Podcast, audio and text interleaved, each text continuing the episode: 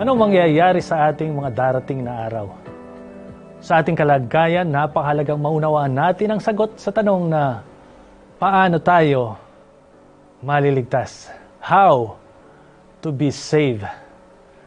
Napakahalagang maintindihan po natin ang isang kailangan natin para tayo ay lumayo mula sa kasalanan. Sa Romans chapter 7 verse 24, ang sabi ni Apostol Pablo, O wretched man that I am, who will deliver me from this body of death? Kanyang kinikilala na tayo ay makasalanan. Ito ang pangunahing kailangan po para tayo ay maligtas. Kailangang makita natin ang ating pangangailangan sa ating Panginoon hindi natin pwedeng itanong kung uh, paano tayo maliligtas kung hindi natin sinisiyasat ang ating sarili. Kung ano ba ang kalagayan natin sa harapan ng ating Panginoon. If one is to find his way to Jesus and salvation, he must first realize the awfulness of sin. Kailangang makita mo natin na ang uh, kasuklam-suklam na kasalanan na nagagawa sa ating buhay. Kailangang kamuhian natin at uh, magpasya tayong lumayo sa kasalanan. Telling of his struggle with sin, Paul speaks of himself as, O wretched, ako'y kaaba, aba, kaawa-awa. He compared the load of sin in one's life to dragging around a dead body. Ang pakahulugan sa talatang ito ay uh, para bang ang isang taong buhay na makasalanan ay nakatali or nakadugtong, nakaposa sa isang patay na katawan. Pero mo, ang hirap po ng kalagayang yun. Uh, so, ang kasalanan ay hinalintulad sa ganitong sitwasyon na tayo ay nakadugtong sa isang patay na tao of course, hindi magandang senaryo yun. Mabaho, maamoy. Kaya po, kapag ganito ang ating pagkaunawa sa ating sitwasyon ay magpapasya tayo na tayo lalayo sa kasalanan. Ngayon po ay kailangan nating maintindihan ang pinakamahalagang katanungan sa sanlibutan ito at ano ang sagot dito sa Acts chapter 16 verse 27, 29 hanggang 31 ang sabi rito, And the keeper of the prison fell down trembling and said, Sirs, what must I do to be saved? So they said, Believe on the Lord Jesus Christ and you will be saved. Napakahalaga ng tanong na ito.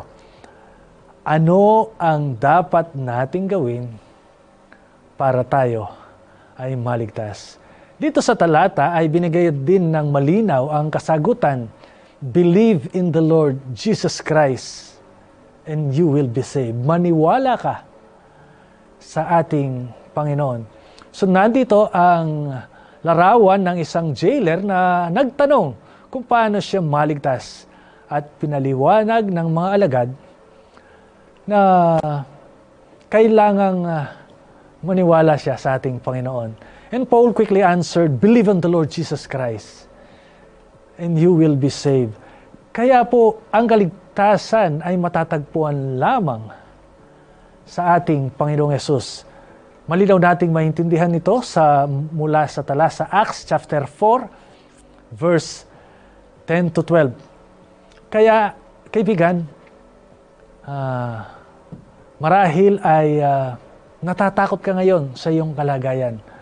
Marahil ay uh, nag-aalil lang ka kung ano yung magiging karanasan sa hinaharap.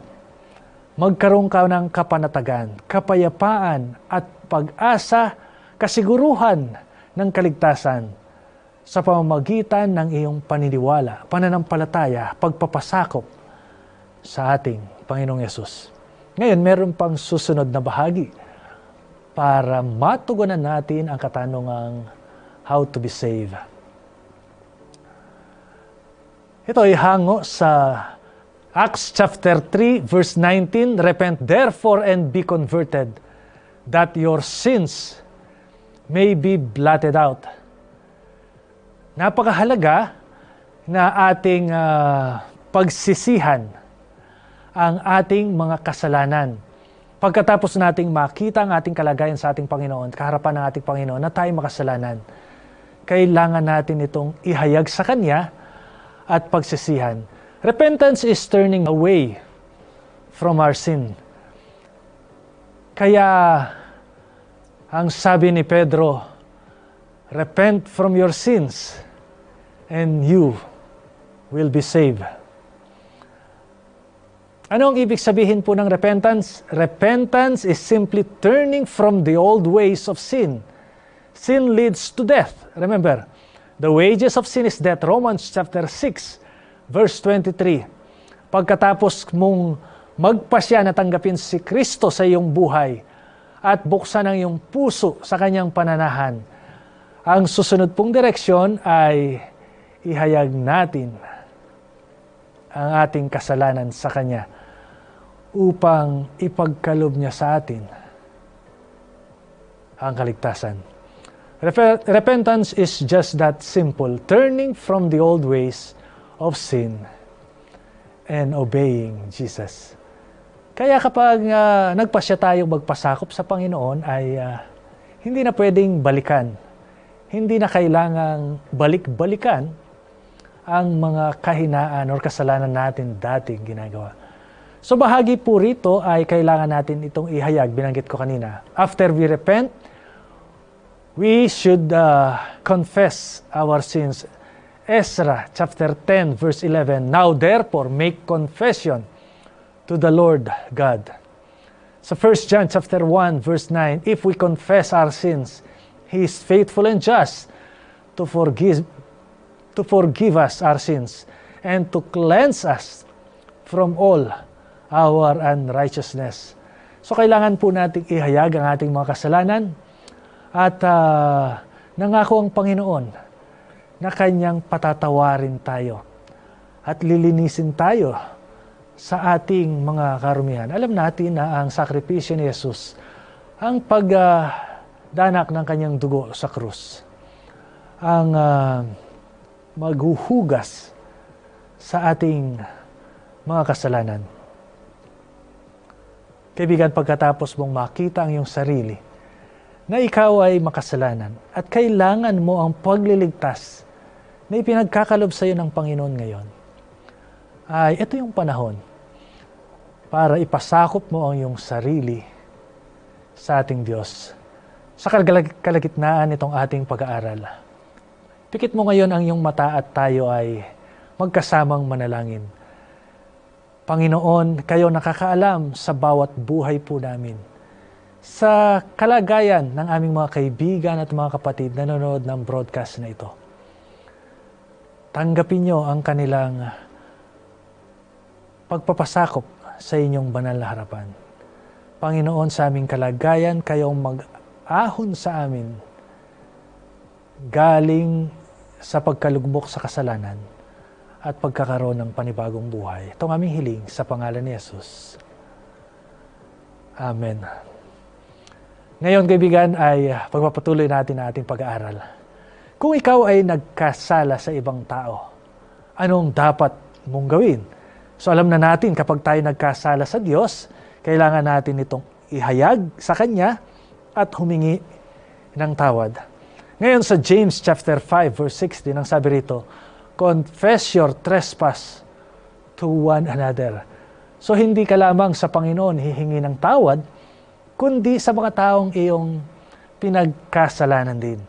Huwag kang mag-alala kaibigan dahil ang Panginoon mismo ang tutulong sa iyo para bigyan ka ng tapang at lakas, lakas ng loob, para harapin ang mga taong iyong pinagkasalanan. Marahil ay meron kang hindi pagkakaintindihan sa iyong pamilya, sa iyong asawa o anak, o sa ibang tao. Hindi mo man maintindihan kung sino ang nagkasala, ang mahalaga, ay nandyan sa iyong puso ang uh, kagustuhan ng rekonsalyasyon. Kaya hingin mo sa Panginoon ang uh, lakas ng loob. Ang pangunguna ng Banal na Espiritu upang lumapit sa taong iyon upang magkaroon ng pagkakaunawaan at pagpapatawaran. Kung isang tao ay nagnakaw o kumuha ng isang bagay mula sa iyo, ay uh,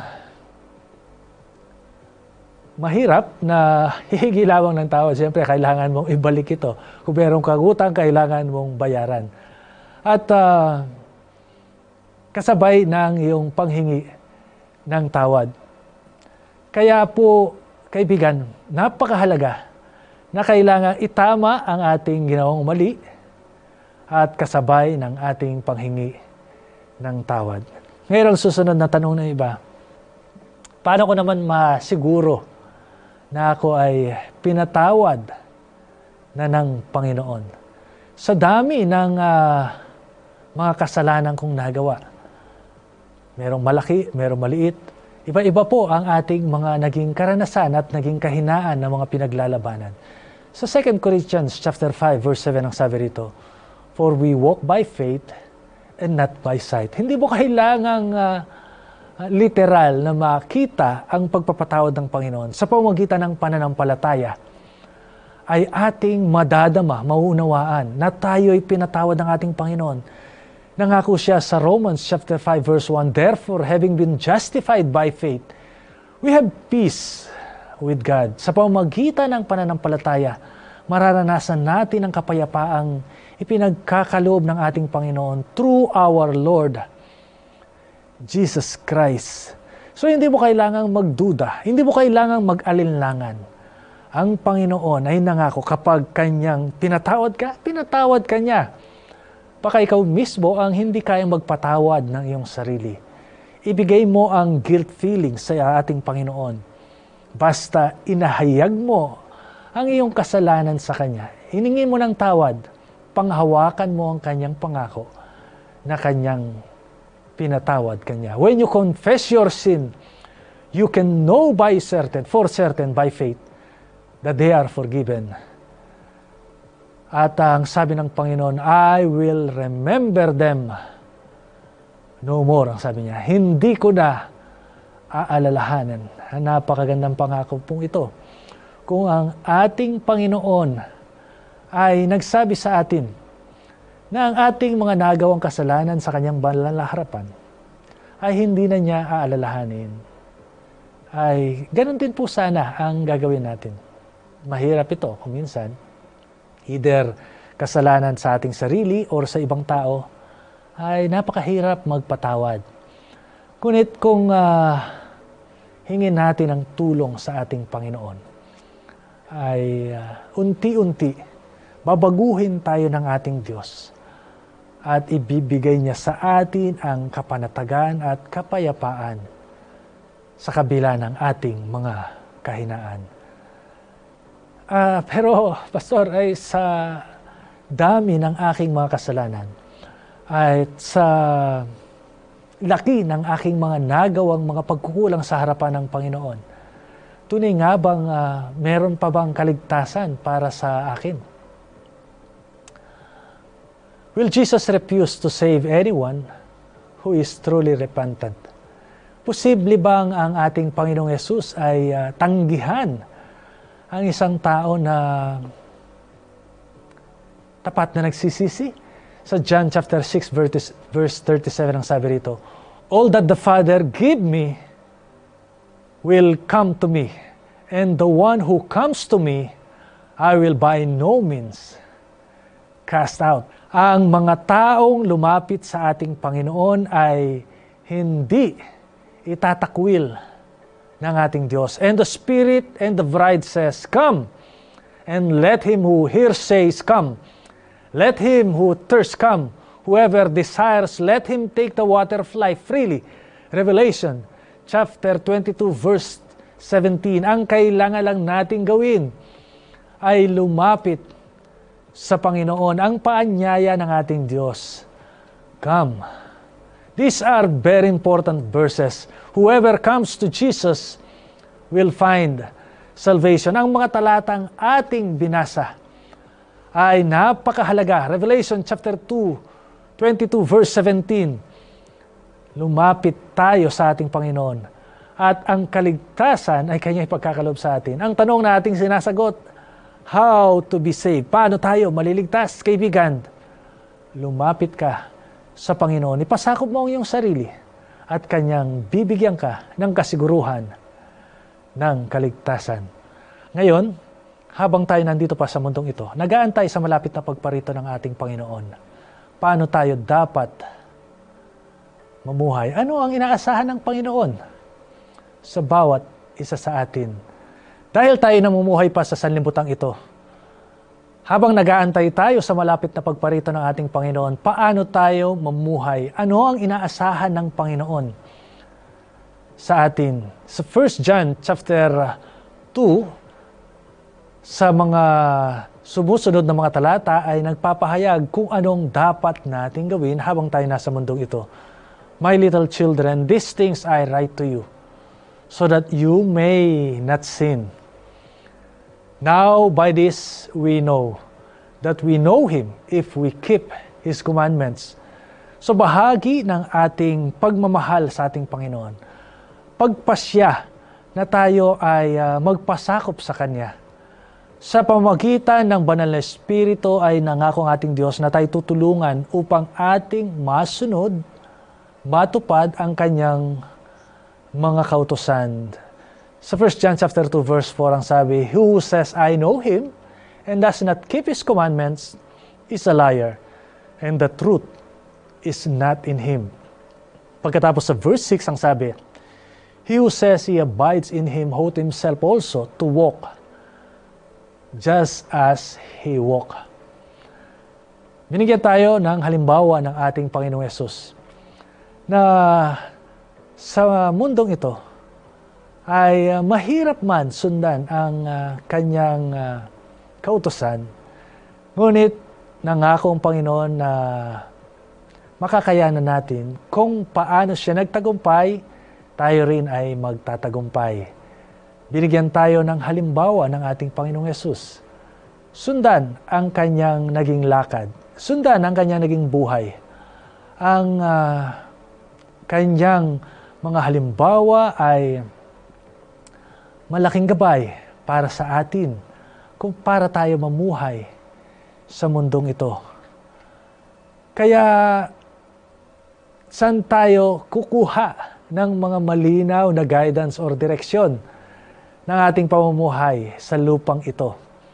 Para tayo hindi magkasalang sabi, sundin natin ang halimbawa ng ating Panginoon. At ang mga ito'y hinayag sa banal na kasulatan. Kaya kaibigan yung mapansin, ang ating mga pag-aaral ay dugtong-dugtong. Mula sa una pinag-aralan natin ang patungkol sa Biblia. Ah, uh, Noong isang araw, pinag-aralan natin sa malapit na pagparito ng ating Panginoon. Ngayon sa ating pag-aaral, para tayo maligtas, ay nakita natin ito'y sa Panginoong Yesus lamang. Ngunit habang tayo nasa mundong ito, kailangan natin ang gabay para tayo mamuhay sang ayon sa Kanya itinakda kung paano tayo dapat mamuhay. At sa tulong ng Banal Espiritu ay magagawa natin ito. Sa Psalms chapter 119 verse 9 at saka 11 ang sabi rito, Your word I have hidden in my heart that I may not sin against you. How can a young man cleanse his way? By taking heed according to his word. Kaya napakahalaga na mag-aral tayo ng salita ng ating Panginoon. Sabi ni Haring David, Your word I have hidden in my heart that I may not sin against you. Yan. Para tayo hindi magkasalang muli. Of course, mahirap ito kundi sa tulong mismo ng ating Panginoon. Ngunit napakahalaga na ilagay natin sa ating puso't isipan ang salita ng ating Panginoon. Sa John chapter 6 verse 63 ang sabi rito, The words that I speak to you are spirit and they are life. God's Word, the Bible, shows us how to live for Jesus. Hinayag sa banal na kasulatan kung paano tayo mamuhay para sa ating Panginoon. Kaya po, uh, napakahalaga na sundin natin ang hinayag ng Panginoon sa pamagitan ng kanyang propeta na kanilang isinulat sa Biblia. Um, sa Matthew chapter 6 verse 9 to 13, nandyan ang the Lord's Prayer. At itinuro niya sa atin kung paano tayo manalangin. In this manner, therefore, pray. Our Father in heaven, hallowed be your name. Your kingdom come. Your will be done on earth as it is in heaven. Give us this day our daily bread. And forgive us our debts as we forgive our debtors. And do not lead us into temptation, but deliver us from the evil one. For yours is the kingdom and the power and the glory forever. Amen. Matthew chapter 6, verse 9 to 13. Kaya sa panalangin pong ito na tinuro ng ating Panginoon, ay uh, binigyan tayo ng huwaran na hingin natin na tayo ilayo sa tukso. Kasi talagang sa araw-araw ay napakaraming tukso na ating pinagdadaanan either resulta ng ating maling pagpili or uh, inilatag dyan ng kaaway para tayo'y malin lang at mailayo sa ating Panginoon. So, sa atin pong buhay sa lupang ito, para tayo mamuhay para kay Jesus ay una, ay uh, magbasa tayo ng banal na kasulatan. Pangalawa ay, sabi rito ay manalangin walang patid. Ibig sabihin, palagi tayong konektado sa ating Panginoong Yesus. Verse 17, pray without ceasing. Luke chapter 18 verse 1, Then he spake a parable to them, Let men ought always to pray and not lose heart. Manalangin tayo palagi at huwag tayong mawalan ng pag-asa. Kung nais nating mamuhay na may kadalisayan ng pamumuhay, maging tagasunod ng ating Panginoong Yesus, kailangan tayo pong manalangin palagi. Walang ligtas sa atin sa bawat oras na walang panalangin. Makipag-usap tayo sa ating Panginoong Yesus at uh, siya ay nandyan, handang tumulong sa atin, handang bigyang solusyon ang ating mga disappointments ang ating pag-aanlinlangan kung tayo ba ay posibleng maligtas. Binibigyan tayo ng kasiguruhan ng kaligtasan ngayon. Narito ang mga akbang para tayo ay uh, lubusang makapagpasakop sa ating Panginoon. Ihayag natin sa Kanyang harapan ang ating mga kasalanan. Panghawakan ang Kanyang pangako na siya'y handang magpatawad at hingi ng kanyang kapangyarihan, ang kanyang kalakasan para mamuhay tayong may pagtatagumpay. Revelation chapter 2 verse 10, Be faithful until death, and I will give you a crown of life. Narito ang pangako ng ating Panginoon, magtapat tayo sa Kanya, magtiwala tayo sa ating Panginoon. Hanggang sa kamatayan, anumang pagsubok, suliranin ang ating pagdaanan alam natin na hindi niya tayo pabayaan. Ang tanong, kung tayo patuloy na magtitiwala sa Kanya, magtatapat sa Kanya. Kaibigan, pinangako niya na Kanyang ipagkakalob sa iyo sa oras na ito ang kaligtasan. Kaya kaibigan, ang kasagutan sa ating tanong, paano tayo maliligtas? Ipasakop mo ang iyong sarili sa Panginoon at kanyang bibigyan ka ng kasiguruhan ng kaligtasan ngayon. Ito ang answers to life's question. Mga tanong sa ating buhay, ang Diyos ang may kasagutan mula sa banal na kasulatan. Tayo pong lahat ay manalangin. Maraming salamat, Panginoon, sa pagpapaunawa niyo sa amin kung paano kami maligtas. Kung sa aming sarili, kung aming titignan ang aming kalagayan ngayon, kami ay uh, lugmok sa kasalanan. Kami mahina at walang kakayanan. Ngunit salamat Panginoon sa inyong pag-ibig at pagkalinga na kami ay pwedeng ah, mamuhay na may pagtatagumpay. Nangako kayong ang inyong biyaya ay sapat para sa bawat isa sa amin. Tulungan kami, Panginoon, na maging matibay at matatag sa kabila ng aming karanasan sa mundong ito. Kami makasunod sa inyong kalooban at patuloy na lumakad na kasama ninyo hanggang ang aming Panginoon ay dumating na sa lupang ito upang kami dalhin doon sa lugar na kanyang hinanda para sa amin. Salamat po sa inyong sa aming dalangin. Ang aming hiling sa pangalan ni Jesus. Amen.